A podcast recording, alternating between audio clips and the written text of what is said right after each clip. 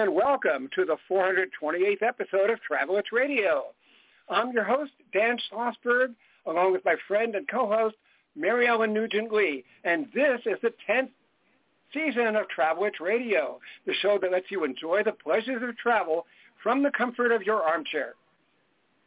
Every week at this time, we talk to people representing destinations, hotels, airlines, railroads, car rental companies, and others in the world of travel and hospitality, from authors and bloggers to broadcasters and publicists. If it's got anything to do with travel, it's got everything to do with Travel Itch Radio. And our honored guest tonight is travel author Julie Valerie. Welcome, Julie, to Travel Itch Radio. Thank you so much. It's so lovely to be here. First, Julie, please tell your audience about our, about your books. Absolutely. Thank you so much. Well, Secrets, Mysteries, and the Pursuit of Perfection. Welcome to Ooh. the Village of Prim. Yes, a new series based on the fictional village of Prim featuring main character Holly Banks, a young mom on a desperate mission to have it all. But of course, nothing in life goes according to plan. The first novel in the collection of standalone novels is titled Holly Banks Full of Angst and has been described as a laugh-out-loud debut novel for anyone who has tried to live the perfect life and learned the hard way there's no such thing.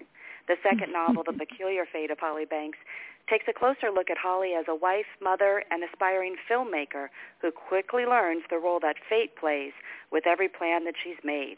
Both novels can be found wherever books are sold in English language countries. They're available in paperback, ebook, and audio, and they were both recently released by Lake Union Publishing. And for complete details about the books and my work, you can visit my website at julievalerie.com. Oh, that's super. And now also, what are some of your regular travel writing outlets?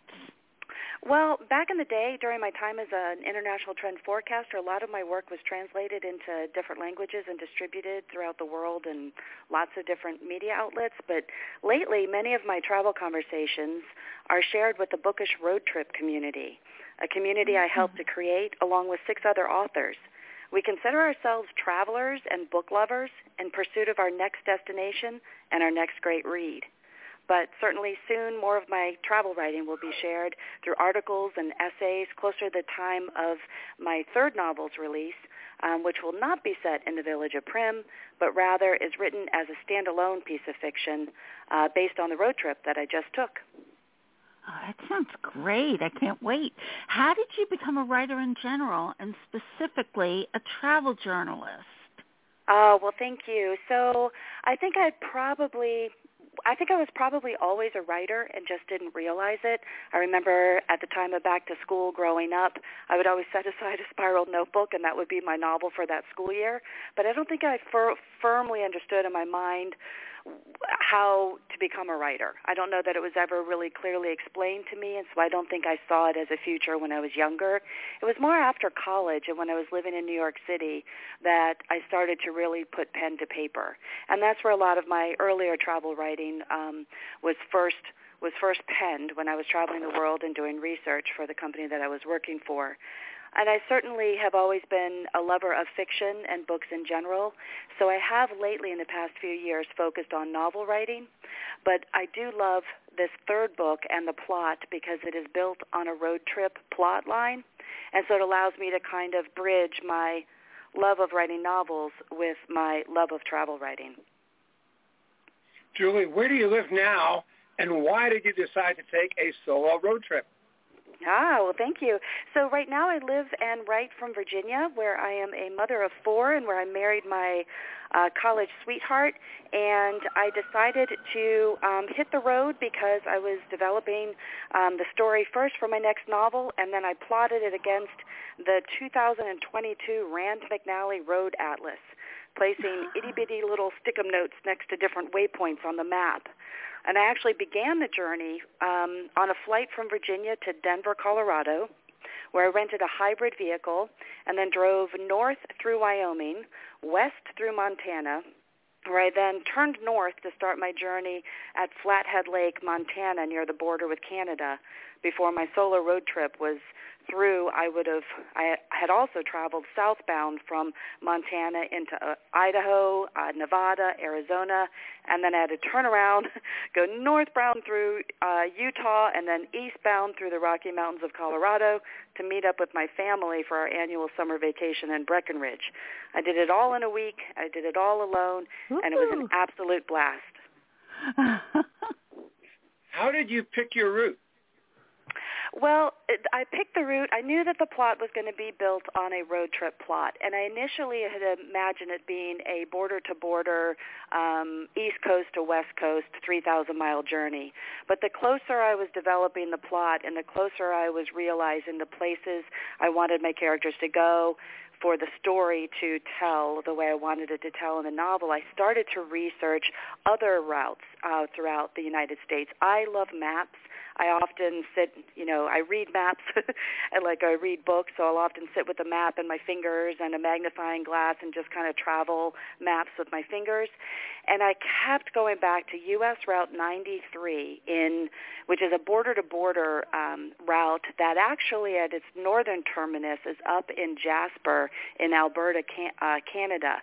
It drives past Banff National Park, which is where I um, went for my honeymoon years ago, and then it sweeps into British Columbia, connects with Montana, and then it goes almost down to the Mexican border. And researching that trip just really, really spoke to me that this was the correct trip for these characters and for the places I needed for them to visit and for the things that I wanted to have happen to them during the novel. Um, it's a it's an incredible route. I know that there's an Interstate 93 in New England. I think there's a California Route 93. There might be others, but this one was U.S. Route 93. It's pretty famous for being one of the most dangerous roads in America. Um, mm-hmm. Parts of it follows the Continental Divide, while other parts intersect with historic routes like the Lewis and Clark Trail, the Pony Express, and the Lincoln Highway. It goes past the loneliest road in America, the extraterrestrial highway. Two of our nation's highest bridges are along Interstate 93. And it's just a fascinating place that will take you through deserts and mountains and just a really beautiful part of the country. Okay, just one quick question. You said Interstate 93. You meant US 93, I think. Uh, so I, most people refer. I've been referring to it as Interstate 93, and when I was traveling, that's how people referred to it. But I didn't want to confuse listeners because there's another Interstate 93 in New England.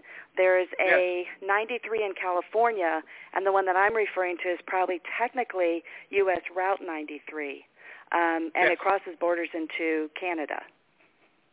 Okay, just want to be sure. Okay, we're talking yes. with travel author Julie Valerie. Julie, you must have had some memorable adventures.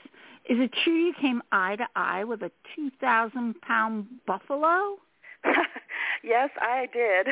Um, it, it happened at the National Bison Range in Montana, which was one of my first um, trips along the along the way. The National Bison Range was established more than 100 years ago. It's one of the oldest wildlife refuge, refuge, refuges in the nation. Um, it was established long ago to help protect the herd. And while I was driving around, driving along a gravel path on this 18,000 acre um, piece of land, I my car came to a stop and up walked just as slow as can be, but just so majestic and so beautiful, this large, massive animal, and he walked right next to my car. And his eye, he just looked at me through the window, and I was face to face, and like his his eyeballs to my eyeballs, he was right there. I could hardly breathe. I was all alone. It was one of those situations you often see on TV where people get too close to a wild animal. I was in my car. I didn't step out to take a picture of him. It wasn't one of those situations. I was in the safety of my car, but he just seemed to single me out. He came right up to the road and then um hung out with me for a little while and then eventually he slowly made his way, circled the car and then walked out onto this kind of grassy patch, laid down, rolled around and started um kind of slapping himself with some dirt, I guess to get the flies off of them or something. But it was a beautiful moment, honestly. But it was a very large, massive creature, and it really took my breath away. Oh, that, yeah. Well, also, I mean, You're dealing with wildfires, historic scorching heat, managing fuel consumption on a rural drive. What kind of advanced planning did you have to do to determine this route? And the road trip you took was, in your own words, a study in contrast. Why?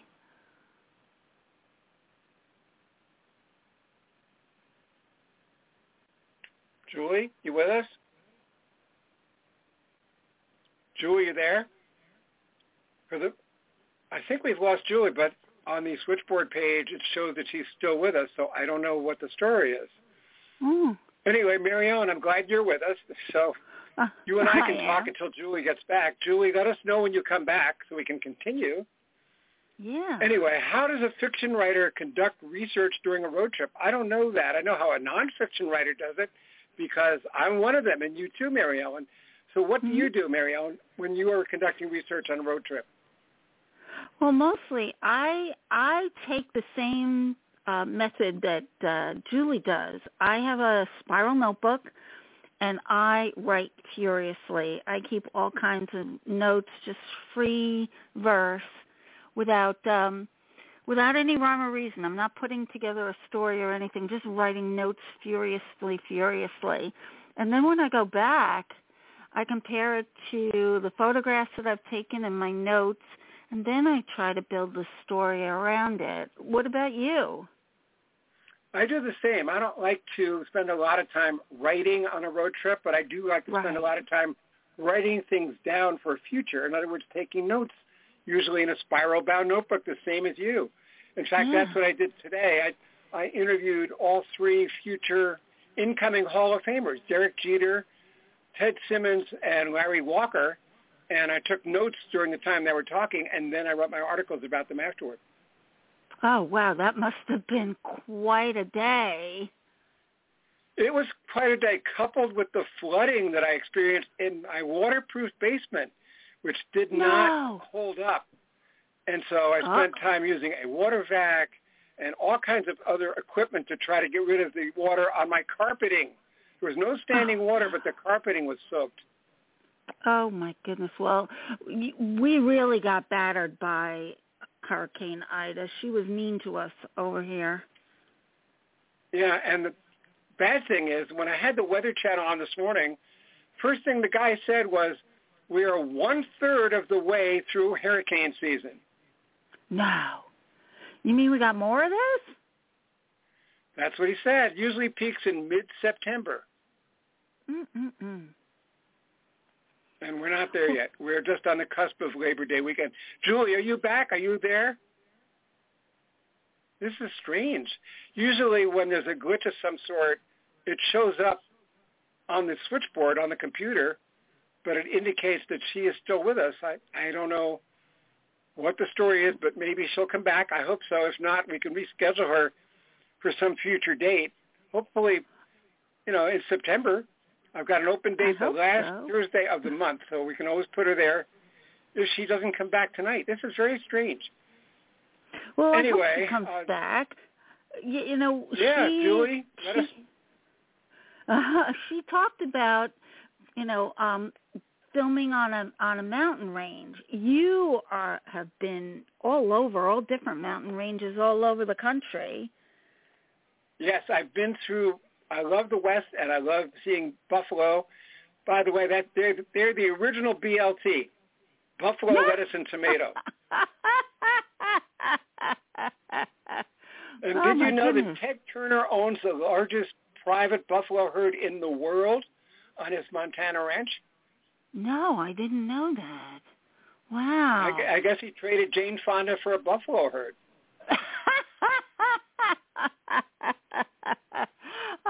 Did like to make trades. yeah, that's right. That's right.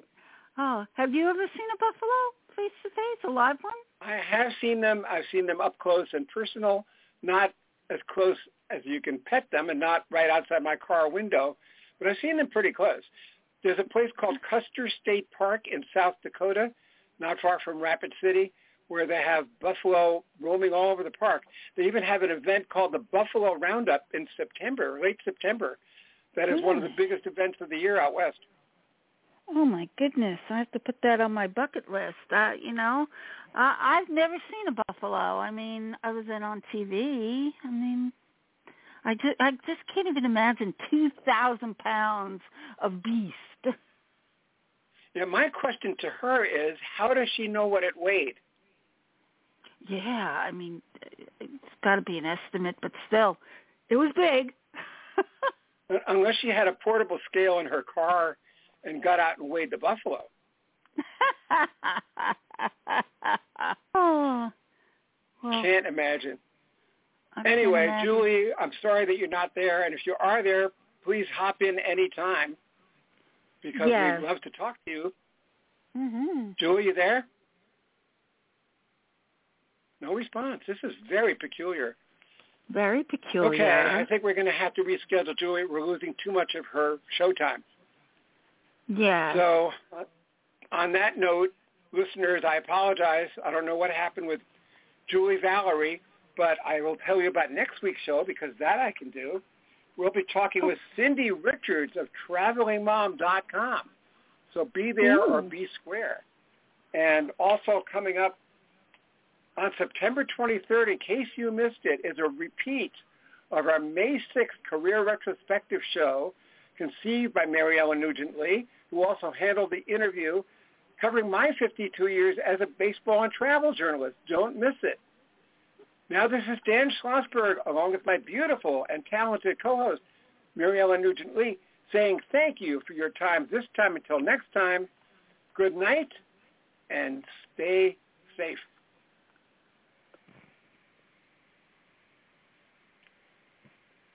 Trying to program the music, and it's not programming, but I'm working on that now too. it's been a crazy day, folks, with that hurricane.